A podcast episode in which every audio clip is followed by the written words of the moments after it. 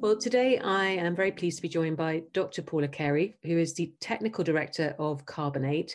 This uh, podcast is an interesting one for me because increasingly over the last few months, we are hearing from the industrials that we work with um, about more and more that they need to understand what the business model is around decarbonisation, not just what's possible in how they can decarbonise, but how they can do it sustainably. And I think uh, Carbon8 and Paula, you can obviously tell us more. Kind of that's exactly where you play into here. So, can you give us a, a little bit, first of all, on your own background, but then just talk to us about Carbon8's approach uh, in this space? Right. so hello, I'm uh, Paula Carey. I'm the um, technical director, but also one of the founding directors of Carbon8 Systems. So I'm a, a geologist by training, and for most of my career, I was a, an academic, or for 25 years, I was an academic teaching geology.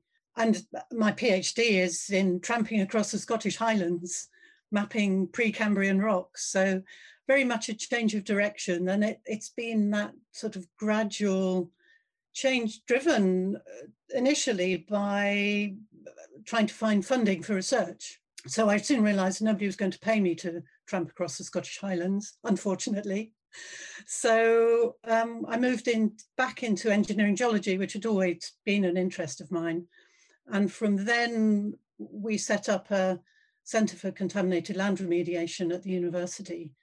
And we had we were developing a particular technology for the treatment of contaminated land using cement. So we wrote guidance, the industrial guidance for the Environment Agency on cement stabilization but we were using carbon dioxide as an additional ingredient in that process because there were a lot of advantages of, of using carbon dioxide. So our getting into the use of carbon dioxide was very much as an extra ingredient.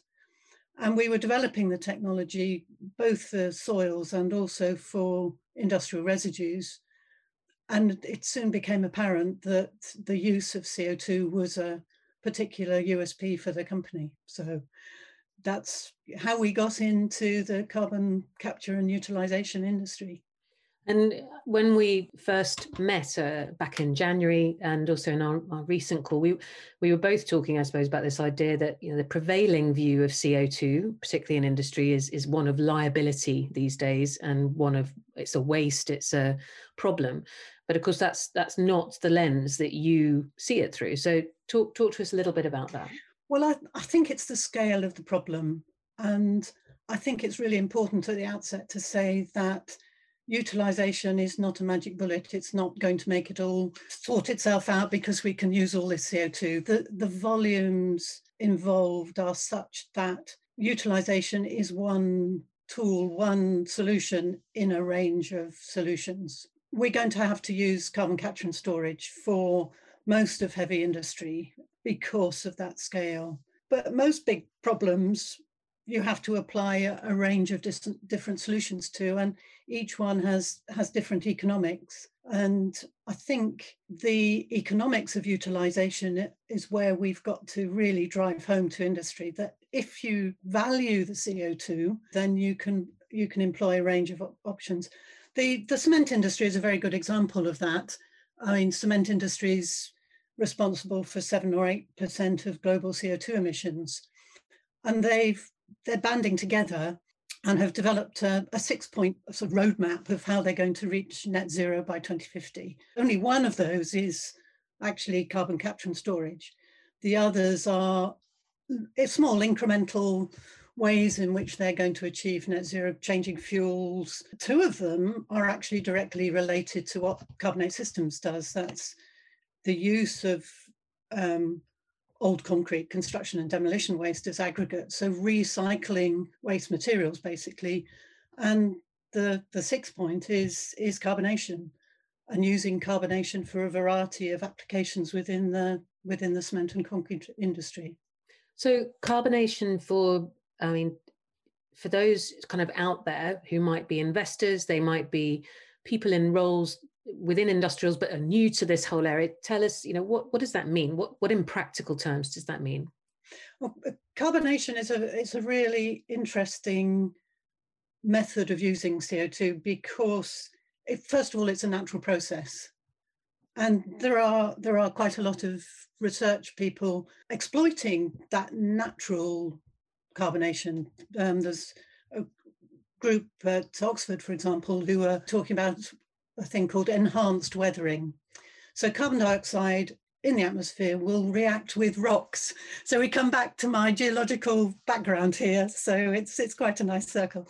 If you leave many industrial residues, particularly thermal residues like residues from cement, um, steel slags, paper ashes, or ashes from energy from waste, if you leave them out in the atmosphere, eventually they will both carbonate and hydrate. And that carbonation process actually improves the properties of a lot of those residues. But it's it's an expensive thing if you're producing a residue and you've got to leave it out for six months to carbonate because it takes up space, you have to manage it, they're hazardous in some cases, so you can't just leave them in the rain.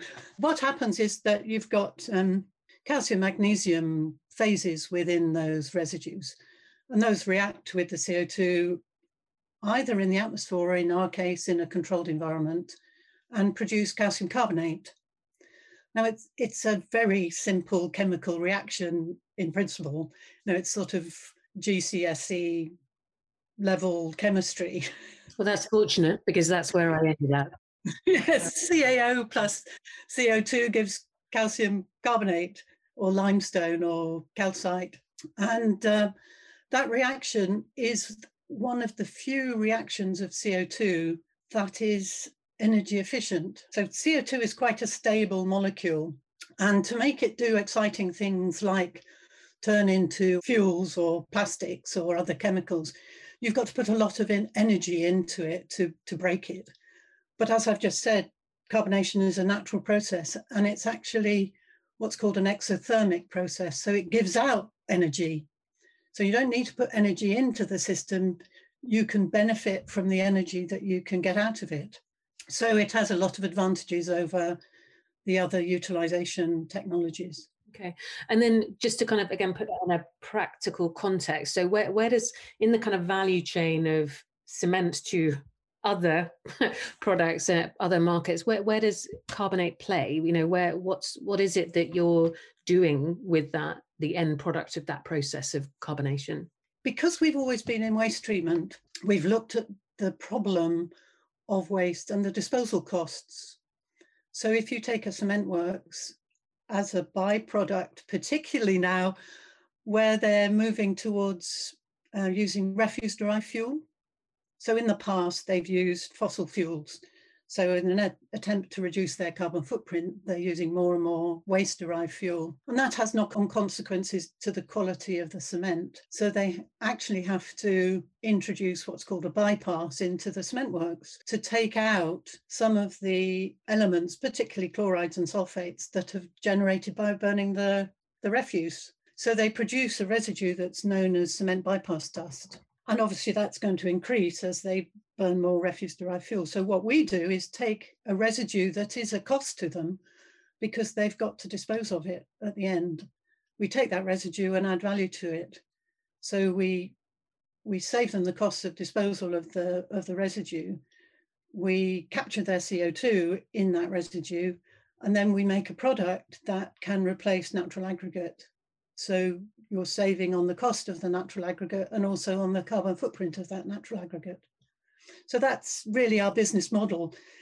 And there are, there are some issues around that to do with legislation in different countries. That's um, useful context, I think, for uh, maybe taking a step back for a moment and looking at this from a different angle. So, as I said at the start, what's been interesting for us and for my team is is this kind of slight shift over, particularly the last few months. There's been a change in perhaps how some of our industrials talk to us about the challenge of decarbonisation. It's no longer just about how can we do it or are there technologies of scale which seem to dominate a lot of our conversations last year there's definitely much more interest and growing interest and need for the business model around this or, or the way to view co2 uh, or starting to view co2 as an asset why do you think it's taken the corporate world so long and, and still taking so long for them to really understand that there is some value here? What, what's been the block, do you think? I think it's the scale of the problem. And most of the utilization technologies are not going to deal with the whole problem. And it's so it's then capacity. I think we're we're at this watershed at the moment where technologies such as ours are actually now realistic. I mean, if you look around the investment market at the moment, there are a lot of um, VCs and CVCs actually now investing in these technologies. And there's, there's some big monies going into similar companies to ours. You know, there's a real drive now, and that I think there's a realization that we're not just people working in a laboratory, we can scale up. What, what is it going to take, or what needs to happen for an industrial to change that mindset and sort of in practical strategy and planning terms start uh, seeing CO2 as, as value? I think it's it's it has to be stakeholder um, influence. So these big companies like the cement companies or the steel companies now have this internal value on the CO2. So it doesn't matter really whether there's an ETS scheme or a, a carbon tax or whatever, because the actual companies are saying to us, CO2 is a cost. And I think that change of mindset is, is what's happening at the moment. Yeah, that, that neatly leads into, I guess, my next question, which is how, like, uh, what impact does that understanding have on the planning and financing of projects? But you're already saying, well, because this kind of switch is changing of that the CO2 has value, we're setting an internal internal price against it. I guess that's how it affects the financial aspects of planning for this. Are you seeing in the way that industrials engage with you that, that it is also changing the type of projects or the type of discussions that they're, they're coming to you with? Well, most of our leads are incoming. I mean, I get emails and calls, well, two or three a week from companies saying, we've heard about you, what, how can we work with you? Which is a fantastic position to be in. There is still a financial driver though, unless you can show the companies that the business model works they're still not then on the whole they're not going to say yes we'll have one of your plants. We have to show that to them it's a wealth generating operation which i mean is fair fair enough you know that's that's a good posi- position to be in because we can in most cases show that there's a big a good business case for doing it Mm. And you, I know you mentioned before that uh, the ability to sort of um, look at waste and, and disposal and repurposing and reutilization of a waste product is affected by legislation in different regions and markets. Are there are there um, certain markets which are just easier for you to engage with? So yes, there are. The legislation across the world is is so different, and the way wastes are managed. I mean, part of it is if you've got a big country with a low population you are not so careful about what happens to your waste and you know got lots of holes in the ground well we'll we'll we'll put our waste in there without thinking of the the a the value of the waste and b the longer term environmental consequences of that. So in in northern europe in particular landfill costs are really high. But then if you get into the detail even across europe each state has a different implementation of the waste management legislation so landfill costs vary across Europe. Um, then there aren't costs of for waste management in in you know India or to a certain extent in even in uh, the US. So it's quite hard work to to show that business case. You have to have um, the negative value of the of the residue before the business case will work. And a slight slight change of tack with this question. Um, obviously, you, are talking about and you're embedded in this this one area of utilization. What what other forms of utilization are there? And you know what what are you seeing as the relative impact uh, in terms of decarbonisation? If you just look at the news and listen, one of the biggest things that people are talking about is making fuel. So both biofuels and fuels from CO2, so methanol and ethanol and those those sorts of uh, count them as sort of precursor chemicals, so you can go off into different routes. I mean, it's a real magic bullet to be able to say that my aircraft is running on fuel made from CO2. It's fantastic, isn't it? except that of course, as soon as you burn that fuel again, the CO2 is back in the atmosphere. It's the same with a lot of the chemicals, not so much with the plastics. You know, they're going to last a bit longer, but they are still non permanent versions of use of CO2. So we need to think about them as perhaps storage of CO2. So you, you can make a lot of fuel and store the CO2 in that fuel and use it gradually. And of course, you're replacing the fossil fuels. So the net CO2 should should be less. You know, to me, it's it's much more of a of an issue that it's not permanent capture. But certainly fuels and um, manufacture of, of all sorts of things. You know, there's some really good work going on in catalysis and changing the CO2 molecule into other exciting products. So fuels, uh, precursor chemicals, sort of plastics, and uh, all sort of everyday products which have good value, and therefore to use the CO2 has value. The problem is that you need an awful lot of renewable energy to make those um, transitions happen. And you know the demand on renewable energy is is enormous, and everybody's going to be driving around electric cars electricity is not carbon neutral.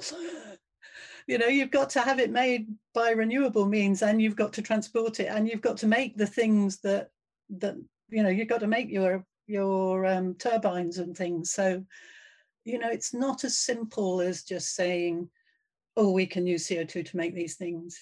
We really have to concentrate hard on the the life cycle of these things. I mean, it's the same with recycling in general and the treatment of waste.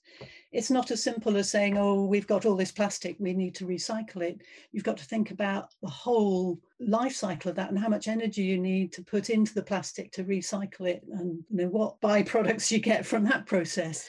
Okay, so let's let's have a, a look at then. Uh, I know you've got some a number of interesting projects underway, but the, the one I had picked on a little bit is uh, Vicat, which is I believe you're saying, I think you sort of told me it's just sort of yet to break ground. Is that right? We're sort of in the early stages of forming it. Our containerized system at the Vicat plant has been there since probably August last year. The problems we had are mainly COVID related. I mean, at the moment, we're itching to get down there. We're held up by the fact that cement works have annual shutdowns. We can't actually get out there to start work on it again. The cement industry is is a big market for us because there's this increasing quantity of what's called bypass dust. It has to be extracted from the clinker or the, the cement before it goes out.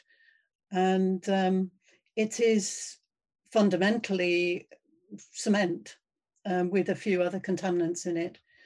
So it, it's disposed of to landfill on, on the whole at a cost. Uh, but because it's like cement, it's got those calcium salts in it, both calcium silicates and calcium oxide, which will react readily with CO2. So we have a very simple plant in, in two containers where we plug into the flue stack of the cement works and we take a small bypass from the from the flue stack and take a small proportion of the flue gas pass it through our process and strip the CO2 from it and then the remaining amount of um, the remaining flue gas goes back into the flue stack. So we we're not a, have any, we don't have any emissions ourselves. Everything is controlled within the flue stack of the cement works. But we we mix our the cement bypass dust with the CO2 and produce a aggregate with it. So rounded 10 millimeter diameter pellets that can then be used in, in concrete, basically. So it replaces natural aggregate. So we're solving the problem of the residue and manufacturing a, a product. Aggregate's one of these products that is, you can really call it low value, high volume. So if, if you make lots of it, you're still not impacting on the aggregate market very much. So it's quite a, a useful market to, to play in. But of course, the aggregate has embodied carbon in it. So it's it's a low carbon product. And in the case of the cement industry, you could probably say it's a carbon negative product. So there's more carbon dioxide locked up in it than is used to make it. So when you then put it into construction materials, you then have either carbon negative or very low carbon building materials. And, and in this particular project at the moment, you, you mentioned that obviously you're just taking a proportion of the flue gas and treating it. What what sort of scale is that, and what's the kind of what, what do you anticipate kind of timeline to being able to to do something bigger scale there? It's it's always going to be controlled by the amount of residue. So uh, it's a relatively small amount. You, you're the plant is capable of treating 12,000 tons of bypass dust a year, which matches the amount that's generated by the cement work. So we're going to be capturing about a third of that by weight, or between 25 and 30% by weight of that in terms of CO2. So, you know, 3,000 tons of CO2 a year, um, which is a very small proportion of what's going up the chimney of the cement works. But the whole point is that it's there now and we're doing it and it's going to be making money. It, our business model means it pays for itself really within, um, we, we aim to have a payback within two years of the capital expenses. So, you know, there's, there's no reason why somebody shouldn't do it. And they're capturing some of the CO2 and also having the other carbon benefits of not disposing of stuff to landfill and, and replacing natural aggregate.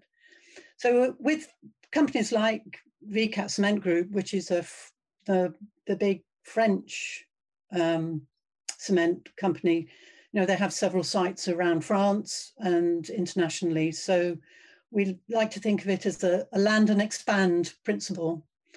So yes, at an individual site, we're not going to be capturing a huge amount, but we can roll it out very quickly. So as soon as we get the go ahead from this plant, you know, there might be five or six others in France that we can roll it out to very quickly. Takes three months to build our plant, a month to install it and get it running. So, you know, it's here and now. And they can start making money out of it. Mm. I feel like you're taking a very uh, British approach to to selling the benefit of what you're doing because I, I, hear what you're saying. You're not trying to claim this is the magic bullet that ends all CO2 problems, but the point is, this is one of the few options on the table at the moment for serious short-term gain. And from what you're saying, you know that the turnaround time, the return on investment time is is quite different from many of the other short to medium term options the, and the nice thing about our technology is it's actually complementary to some of the other utilization technologies that are out there in the carbonation world. A lot of people will have heard of CarbonCure and possibly Solidia cement. So CarbonCure are putting CO2 into concrete as it's being delivered to site. So there's no reason why their concrete couldn't have our aggregate in it. So it would improve the carbon credentials of the concrete. Similarly, we could use Solidia cement in our process. So it's nice that they're they're complementary and and um, we hope that that's that's what's going to happen in the future as well. And then in terms of uh, regions and where you're deployed at the moment, what's the what's the landscape? Where do you have pins in the map? A lot of our activity is is in Europe, but when you're talking to people like cement companies, it's international. So our first um, demonstration of the containerized system was in Ontario so we have interest in carrying on in, in Canada. We're talking to people in, in, in the States. We're talking to people in Australia, Asia, India, but principally our activity is in Europe. I mean, at the moment, it's hard enough to get to Europe. So when we do have some, uh, we already have um, three plants operating under license in the UK. So these are these have been commercial since uh, 2012. So the first plant was commissioned in 2012, and the third was commissioned at the beginning of 2017, I think, or somewhere around there. Um, my colleagues from Carbon8 Systems back in 2010 formed a new company that was then called Carbon8 Aggregates, where the the three of us um, commercialized the technology for the treatment of air pollution control residues, which are from energy from waste. And the the three, well, two of the plants were built um, up until 2016. Then the, the three founding directors of Carbon8 Aggregates left the business to take the technology more international and look at different waste streams. Um, so we left Carbon8 Aggregates to to get on with it in the UK. And, and as I said, there are three, three plants now processing in excess of 40,000 tonnes each of, of the technology. So already, although we they they use um, bottled bottled CO2, it comes to them in a tanker. It's it's pure CO2, mostly collected from fertilizer factories and things like that. So it it's a waste CO2, but it's been purified and refined so that it can be liquefied and transported in a, tank, in a tanker. So the breakthrough for Carbon8 Systems was really moving to flue gas capture direct rather than if you if you buy CO2 in a tanker, it costs you 90 pounds a ton. And you're also affected by shortages of CO2. I, people always get amused when I say, well, yes, if you recall during the World Cup in the UK, there was a shortage of CO2. Everybody complained they weren't going to get their beer. Because if you have a breakdown or maintenance period for fertilizer factories, the CO2 market is really difficult. So there's a real incentive to use flue gas derived CO2. And you, I know you've mentioned that it's not just cement. Cement has been your kind of the main sectors of interest, but where, where as you kind of look forward for Carbon8, what what sectors and geographies and other plans do you have? Well, the, the nice thing, a lot of what we do is to do with the, what they call the foundation industries. So cement, steel, um, energy from waste, it's not quite in the foundation industries, but it it's that um, sort of scale. Um, also paper, even though we think that paper is a dying breed of material, actually paper is still used quite a lot. So the paper industry produces a very nice residue that we're, we're looking at. We can also go back to our roots and treat residues that are difficult to handle and go back to the idea that you can carbonate thermal residues by, and mix them with other hazardous residues. So you can then start to talk about waste treatment sludges and contaminated soils and a, a whole range of things like that. We've got a quite a big pipeline of uh, contacts in those various areas. We're also busy looking at other products. So as I said earlier, aggregate is a low value, high volume material. So we can do two things. We can make the value of the aggregate go up. So if you make your material lighter and more carbon negative, then its value should increase. Or we can start to think about other more exciting products with, with carbonation. So what else can you make in the carbonation process? So that's the other area that we, we wanted to develop.